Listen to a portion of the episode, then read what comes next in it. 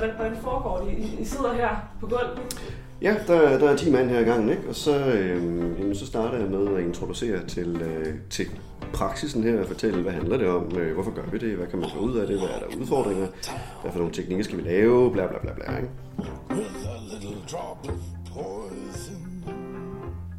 Øh, og så går jeg simpelthen i gang med at instruere dem øh, Øh, i, i øvelserne. Ikke? Og så sender jeg dem hjem med lektier.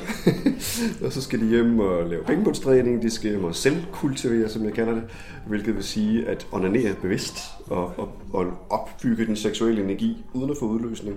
Prøve at surfe på orgasmekanten og sprede energien rundt i kroppen. Det er selvkultiveringspraksisen, ja. som er fantastisk. Det, det er kun noget, man gør i med privat, det er ikke noget, Det gør man ikke, ja. Det gør man ikke, ja. Vi, vi holder det, vi, det, det er også et spørgsmål, mange har, men vi, vi holder det sobert. Ja, okay. det, det insisterede jeg på fra starten af.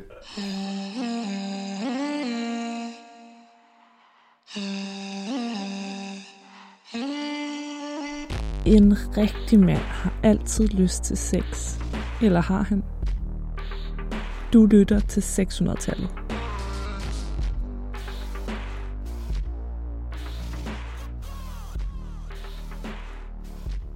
Lige siden jeg lærte, hvad det vil sige at være et seksuelt væsen, har en lille stemme fulgt mig. Den er her stadig, også lige nu. Jeg kalder den skammen. Du er billig. Mere tøj på. Du ligner en Jeg har altid været god til at ignorere den, tale hen over den, men nu vil jeg prøve at forstå den. Gennem 10 afsnit undersøger jeg min generations forhold til sex og skam, og sammen med kulturhistoriker Mette Byrjel Thysen dykker jeg ned i seksualitetens kulturhistorie for at forstå, hvad der har formet os.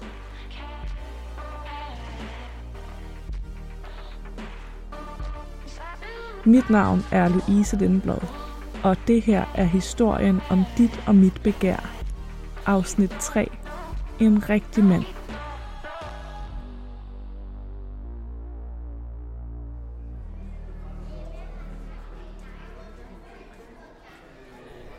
Mette og jeg mødes som altid på Nationalmuseet i København. Jamen, jeg hedder øh, Mette Byrel Thysen og er jo museumsinspektør på Nationalmuseet. Og jeg har simpelthen specialiseret mig øh, i historiske perspektiver på køn, krop og seksualitet. Det her er noget, vi gemmer. All the good stuff. Ja.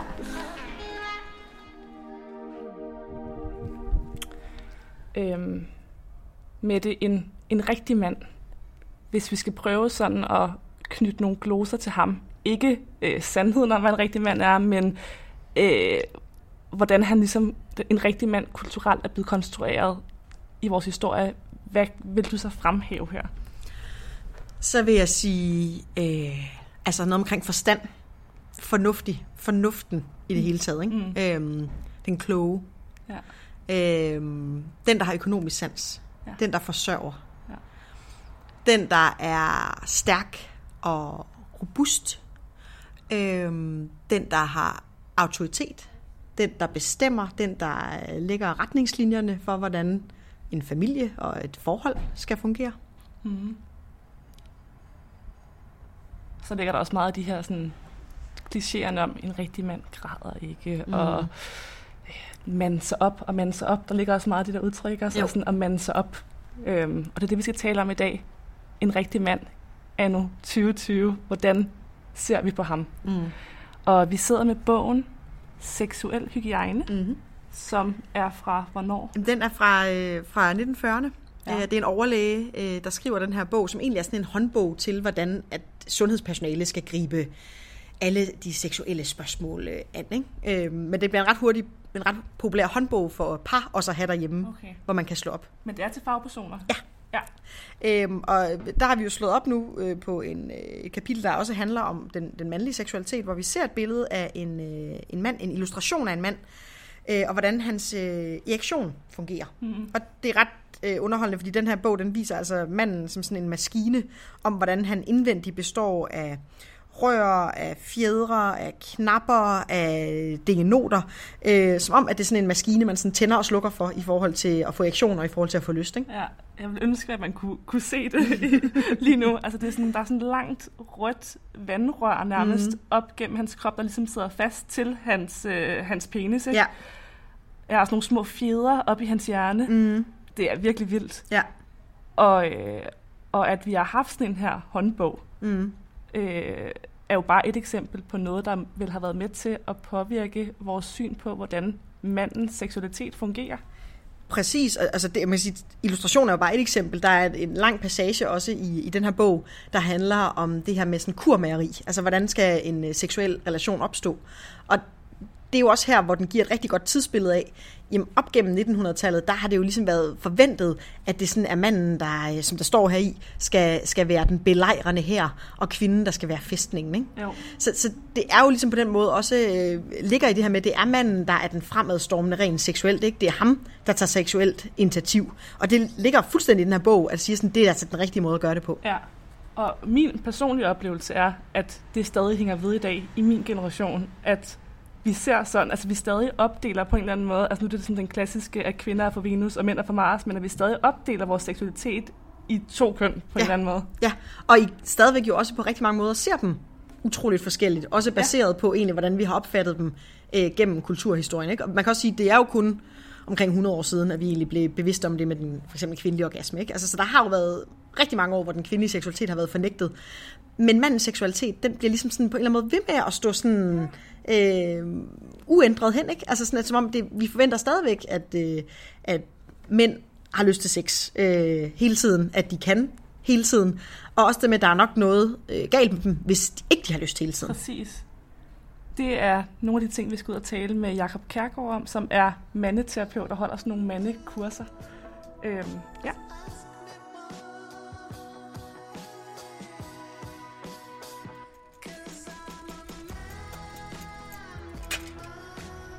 Mette og jeg er taget ind til Grønnegade i København. Hallo, hallo. Her i nummer 26 mødes mænd med ondt i seksualiteten til såkaldte mandekurser hos Jakob Kærgaard. Og mandehulen oppe på tredje sal, for lige at blive i det stereotype sprog, den bliver altså rammen for det her afsnit. Altså, vi lige fik sagt til Mette, det er 400 år gammel bygning, det her. Wow. Så øh, det er noget af det ældste af København, som, øh, som ikke er brændt igen tiden. Ja. Jeg byder, øh, jeg. Vand, te. Det vi skal, det vi skal tale om i dag, det er jo øh, de øh, fordomme og forventninger og normer, der relaterer sig til den mandlige, mandens seksualitet. Mm. Og øh, da jeg skulle forberede mig til det her interview, der, øh, der satte jeg mig sådan for at prøve at definere sådan mandeidealet 2020. Det er svært. Og det er fandme svært. Nej, øh, fordi altså på den ene side, så hører vi om det her begreb, den moderne mand, øh, den, den mand, der kan tale om følelser, og mm. som render rundt med, med gyld på skjorten og tager en del i barslen. Og, og på den anden side, så, så bliver han jo også kaldt, øh, i medierne i hvert fald, et skvat og øh, en vatpik. Og øh, der er også øh, forventninger til, at den, den rigtige mand skal kunne øh, præstere seksuelt, og skal kunne erobre en kvinde, og Der er mange krav. der er mange krav, ikke? Og det er jo også det, du hjælper øh, mænd til at navigere i det her. Mm. Hvad, hvad er det for nogle øh, sådan problematikker, de mænd, du møder, øh, har? Det kan være rigtig mange forskellige ting, ikke? Altså, mange kommer selvfølgelig til mig, fordi de har ondt i seksualiteten på en eller anden måde, ikke?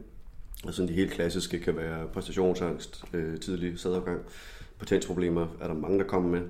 Øhm, og det kan bestemt også være, altså jeg har bestemt også nogen, der kommer, og som er sådan bare lidt forvirret på, hvad er det at være mand i dag? Altså forvirret på maskuliniteten. Øhm, og synes, det er svært at navigere i, i de der forskellige forventninger, der, der måtte være, ikke? Helt sikkert. Oplever du nogen, øh, sådan, du har mænd i alle aldre, ikke? Mm. Nu fokuserer vi især på min generation, altså de yngre mænd. Øh, oplever du nogen sådan, øh, forskel på, på de ting, de kommer med i forhold til øh, ældre mænd? Hmm.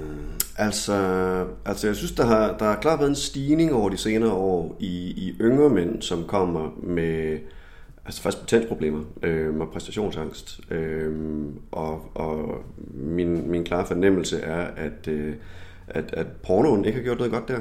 Øh, altså som virkelig, må man sige, præsenterer nogle stereotyper. Ikke? Øh, store øh, honks med kæmpe pikke, der bare kan knalde igen, igen, igen, igen. Ikke? Altså, Øhm, og der er jo ikke så meget virkelighed i det, men, men, øh, men, men der, der er selvfølgelig noget. Øhm, og, og, og, og det er jo nogle...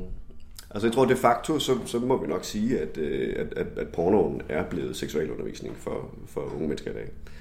Og det, øh, det tror jeg kun, vi har set begyndelsen til, til konsekvenserne af det. Og der, der er virkelig mange, der, der slås med det. Altså.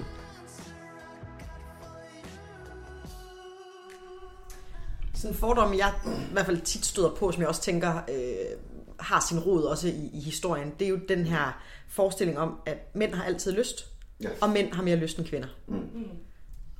Hvad, hvad tænker du om det? Jamen, det, det, det tænker jeg bestemt ikke er tilfældet. øhm, altså, der er nok noget med, at, at, at mænd måske er hurtigere til at få lyst end kvinder. Og det er der helt klart en, en biologisk komponent i. Ikke? Altså, vi har mere testosteron i kroppen simpelthen, ikke? til 20 gange mere end, end jer. Øhm, og testosteron er også i jeres kroppe det, der faktisk øh, vækker lysten øh, på et rent fysisk plan. Ikke? Så når I har mindre af den, jamen, så tager det simpelthen længere tid. Øhm, så, så der er et element der. Ikke? Øhm, Men det er vel ikke kun det, der, øh, der, der øh, bestemmer, om du har hvor, hvor Nej, selvfølgelig sex, du har. Se, der er også en masse øh, sociale ting. Og, selvfølgelig, selvfølgelig, ja. selvfølgelig. Altså, jeg, jeg, tror, jeg, jeg tror, jeg synes, jeg ser efterhånden, at der er noget, der er nogle mennesker, som bare har en utrolig stor libido. og, og nogle mennesker, som bare ikke har. Ikke? Ja. Øhm, og jeg tror heller ikke kun det er hormonelt betinget, men altså, der, der, er, der, der er ligesom sådan en, en grund... No, nogen, nogen har bare rigtig meget lyst til sex, og nogen har mindre lyst til sex. Ikke? Men så kan der selvfølgelig være alle mulige dynamikker i ens relation, og, og hvad for nogle normer, man er vokset op med ens familie, ens kultur og alt muligt andet, som enten øh, mindsker det eller forstærker det. Ikke? Det er klart. Ja. Så det er komplekst. Lyst, lyst er en meget kompleks ting. Men, men det her med, med øh, at vi ser manden måske som det seksuelt overlegne køn, ikke? Altså det, det synes jeg også, at det jeg ligesom er, er vokset op med. At, hvad, jeg er nysgerrig. Hvor kommer den idé fra? Jamen, øhm, overlegne? Hvad, hvad, og hvad, hvad lægger du i det? Ja, jamen, øhm, jeg tror altid, at det er sådan, øh, jeg, jeg, jeg er født med sådan en indstilling til, at øh, det er mig, altså det, det er mere okay, hvis jeg ikke har lyst, fordi det er ham, der ligesom skal ro mig. Altså han skal i hvert fald altid have lyst, ikke? Altså sådan, det er okay, hvis jeg spiller sådan lidt kostbar. Øh, så det er okay, hvis jeg ikke altid har lyst, hvor at han... Øh, jeg, jeg tror, jeg forventer, at han selvfølgelig, hvis han ikke har lyst, så er det fordi, der er noget galt med mig, eller sådan, altså han skal altid have lyst på en eller anden måde, ikke? Øh, hvor, hvordan er det der billede øh, mellem den sådan, kvindelige og mandlige seksualitet, hvordan er den øh, blevet formet igennem vores historie med det? Jamen, altså man kan sige, at, at nu taler vi også lidt omkring sådan, altså, biologi. Der, der ligger jo helt sikkert en forventning til det her med, at manden har skulle sprede sin sted, sæd, som du også var inde på. Ikke? Mm. Altså sådan, der har været noget i det her med netop at, at formere sig. Ja. Øh, hvor vi på en eller anden måde måske også tænker i den tanke, at, at manden på en eller anden måde har drifter, han skal have afløb for. Mm. Øhm, og hvis vi sådan især også går tilbage til sådan slutningen af 1800-tallet, så ser man det faktisk som sådan direkte farligt og skadeligt for samfundet, hvis ikke manden får afløb mm. for sine drifter. Altså det er jo blandt andet derfor, man øh, laver sådan, at, at prostitution øh, nærmest er lovligt, ikke? fordi, mm. gud, hvad kan der ske, hvis ikke vi stiller nogen til rådighed for, for de her drifter, fordi de kyske kvinder i ægteskabet, de skal i hvert fald ikke stå model til, til udelukkende, hvad manden har behov for, vel? Øhm, så jeg tænker jo også i hvert fald sådan, at vi egentlig også gennem, også bare de sidste 100 år, egentlig også har dyrket klichéen om det her med øhm, onsdagsknaldet, hvor kvinden så får ondt i hovedet, ikke? Ja. Og det er som om manden egentlig bare står klar og venter, ikke? Jo, altså, jo. Og det tænker jeg i hvert fald måske er noget af det, som, som, som de generationer nu, det, det er jo en eller anden på en eller anden måde en, en kliché, vi også har dyrket, ikke? Eller sådan hørt, at tænke sådan, det var vel egentlig meget normalt, eller gud, kvinden skal gøre det en gang om ugen for mandens skyld, ikke? Eller sådan. Jo, jo.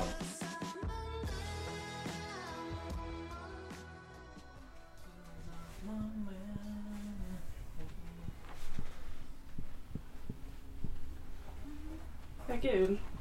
Giver du øl? Ja, det er mig, der, øh, der har inviteret ud. Nå, det må jeg nok sige. Ja. Ja. Min kæreste Søren har sagt ja til at fortælle, hvad en rigtig mand er for ham.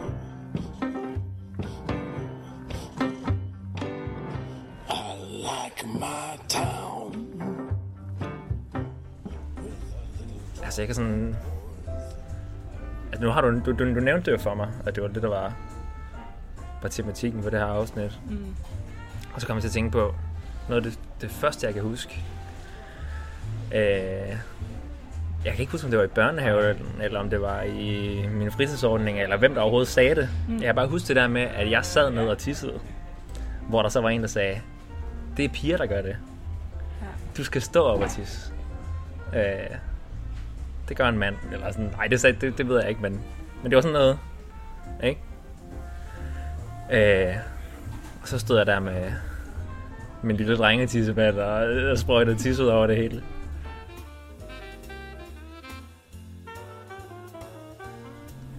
Vil du, vil du selv definere dig som en øh, maskulin mand?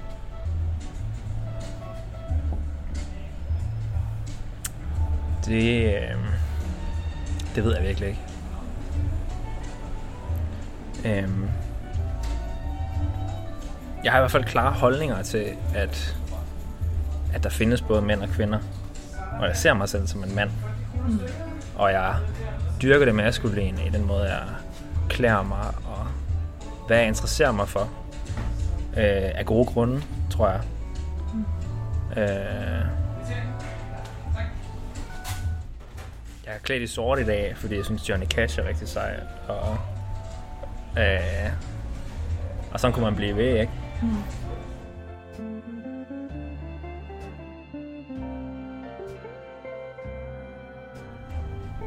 Altså mine usikkerheder, det er jo sådan helt personligt.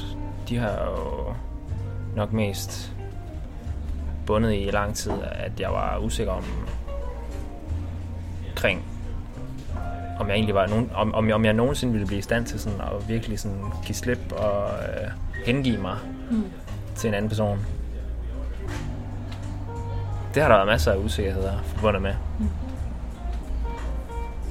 Og piger, jeg synes var søde og øh, måske også i en eller anden omfang havde en god kemi med og sådan noget.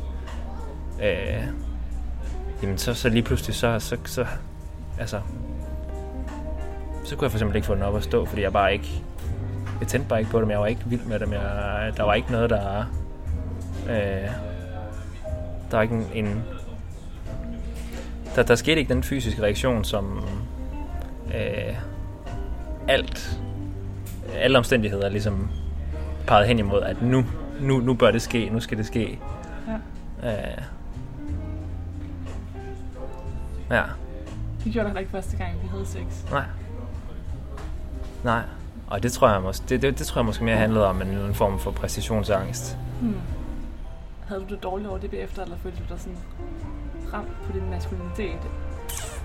De gange, hvor Det du gjorde- ikke kunne få den at bestå? Det gjorde jeg sikkert, ja. Øh, og det har også kommet til udtryk i, nogle, i en eller anden frustration.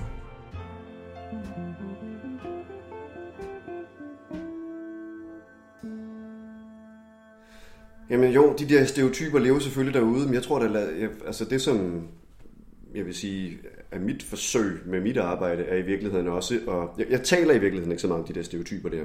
Jeg prøver i virkeligheden bare at guide folk ned i deres krop, og mærke, hvad de mærker, og være med det, og være okay med det. Og så er der tidspunkter, hvor der ikke lige er så meget lyst til libido, og, så, og, og hvis man begynder at slappe af en af den tilstand, der er, så kommer libidoen som regel øh, nogle gange meget stærkt. Men det sker, når man slipper de der idéer, de der stereotyper, de der normer, der er i hovedet, ikke? og bare kommer i kontakt med, hvordan, hvordan er der egentlig i min krop lige nu. Ikke? Øhm, og hvis man som par kan nå ind et sted, hvor man i virkeligheden bare er med det, og tillader hinanden at være der, hvor man er, jamen så, så bliver seksualiteten meget mere levende spontan og, og nydelsesfuld i virkeligheden. Ja. I stedet for at man prøver at opfylde en eller anden bestemt fantasi eller idé eller pornofilm om, hvordan man tror, det skal være. Ikke? Din tilgang til at holde mandekurser lyder meget, meget anderledes end sådan, min sådan, øh, Karl Marek, øh, hans, Ja. øh, hans øh, det er det, jeg tænker, når jeg tænker mandekurser, så tænker jeg, at man er ude og skal rigtig genfinde sin maskulinitet og Karl, øh, Karl, slå på Marr, brystet. Karl Marr er også lidt blevet vores stereotyp, ikke? Jo, jo. øhm, synd for ham måske. Jeg, jeg tror, han har meget andet end det også, men, men øh, der, der er bestemt også noget det, du beskriver der, tror jeg. Jeg har aldrig, jeg har aldrig været der. Ja. Øhm, men, men ja, klart. Jeg tror, jeg tror min tilgang er da nok mere øh, øh, meditativ, om, om du så må sige. Ikke? Altså, og mere ikke noget med at leve en eller anden bestemt hulemands stereotyp ud eller et eller andet, men, men at komme i kontakt med den energi og den lyst, du rent faktisk har.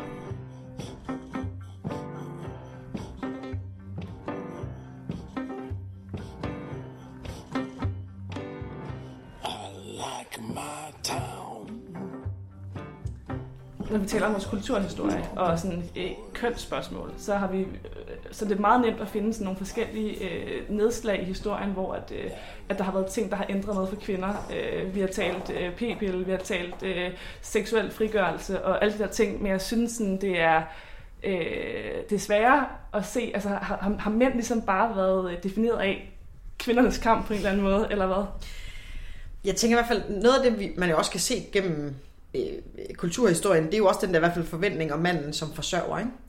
Øhm, ja, øhm, hvor jeg i hvert fald også tænker, at der, der ser vi jo øh, også nogle, nogle paralleller til i dag, hvor, hvor det jo stadigvæk på en eller anden måde måske forventes.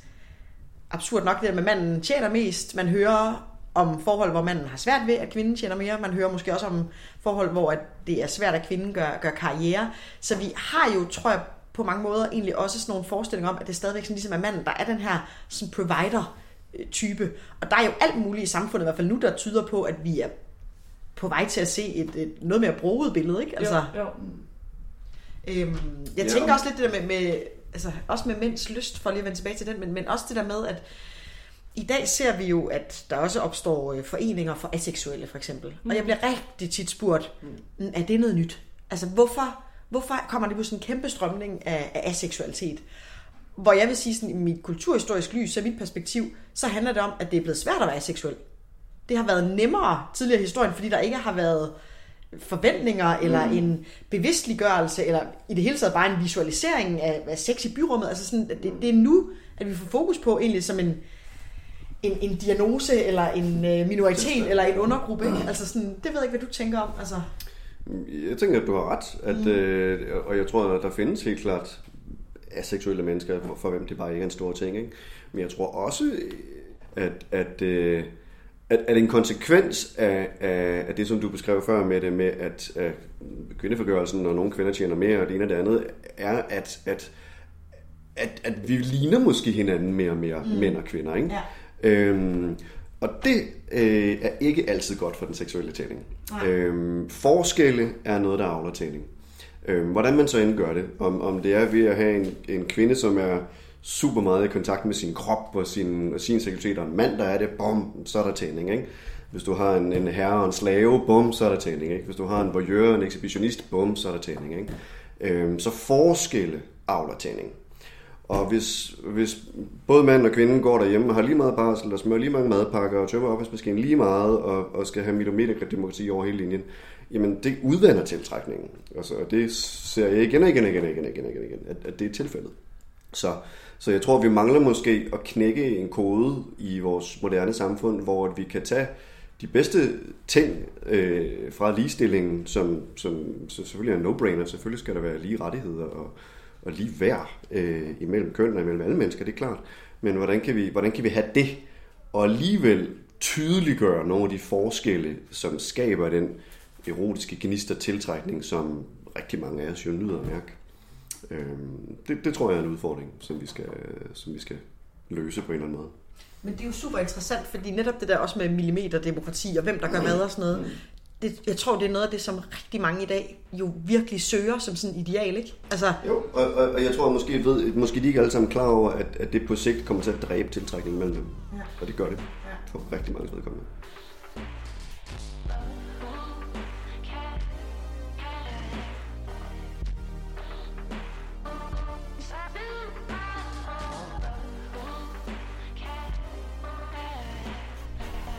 Så efter mange års kvindekamp, er det så måske på tide, at, at manden tager en revolution på en eller anden måde? Det er det. Jeg tror det er helt klart, at øh, altså, hvad skal vi sige, vi har jo nok fået tæppet revet væk under os, ikke? Og, og, og under vores manderolle, som, som var baseret på at være forsørger og beskytter. Ikke? Øhm, så har kvinderne genopfundet sig selv big time og meget succesfuldt, og det mener jeg, vi skal være rigtig, rigtig glade for øhm, i løbet af de sidste 50 år. Ikke? Øhm, men, men, men ja, vi står nok lidt, der skal til at genopfinde os selv som mænd. Øhm, og jeg, jeg vil da sige, at jeg synes, at der er mange mænd, der gør et godt stykke arbejde altså, i det. Øh, og arbejder med sig selv, og arbejder med deres relation, og er gode fædre, og, og, og også passer deres jobs, og har gode venner. Og, altså, altså, der er mange, der gør det godt, vil, vil jeg lige skynde mig at sige. øhm, men, men, øh, men, men selvfølgelig er der også nogle, nogle udfordringer. Det er i hvert fald ikke så clear cut længere, vel? Øhm, så man skal sådan man, man, skal, man skal navigere i det, og det er, det er et moras i dag, det er det helt klart. Generelt snakker man meget om det der med, at der mangler kvinder i den offentlige debat. Men jeg synes egentlig paradoxalt set, at når det handler om manden og hans position, Ja, så er det der er det kun kvinder. øh, Vi, altså, vi, er, vi er nogen, der siger noget engang, Ja. men, men, men vi drukner og blive ved, blive endelig ved med det, eller sådan... Øhm, det, det, det, synes jeg i hvert fald også, og det der synes jeg også er interessant, det er, at jeg meget oplever faktisk også, at det er øh, utrolig meget fagfolk, der står frem. Altså, netop sådan en som, som dig, det kunne være en, en Jakob Olrik, det kunne være en Svend Madsen fra Rigshospitalet, ikke, som jeg synes også virkelig øh, øh, gør det godt. Men, men det der med egentlig også at høre fra, fra helt almindelige mænd, øh, i, i kronikker, i debatter, i, i sådan nogle ting, det, det, det er lidt en mangelvare på en eller anden måde. Ja, der er nogen, Ja. men, men, øh, men, men det er måske rigtigt, at er kvinder. Ja. Ja. Ja, det er sjovt, kvinder har sjovt nok altid mange meninger om om hvordan mænd skal være, og hvad vi skal gøre, hvad vi ikke skal gøre, og alt muligt andet. Og det er lige præcis, og det mener jeg faktisk lidt, at, og I griner, der er noget om det, var. der fik jeg. Nå. Det er fald noget med, at kvinden har på eller måde måske mere brug for at definere mandens rolle, eller øh, Ja. lave om på Ja. den, eller forventninger, end mændene måske egentlig selv. Lige, lige præcis. Og ved, og ved I hvad? Og ved I hvad? Hvis I får lov til at gøre det for meget, så mister I lysten til ham. Ja. Det er det hårde fakt.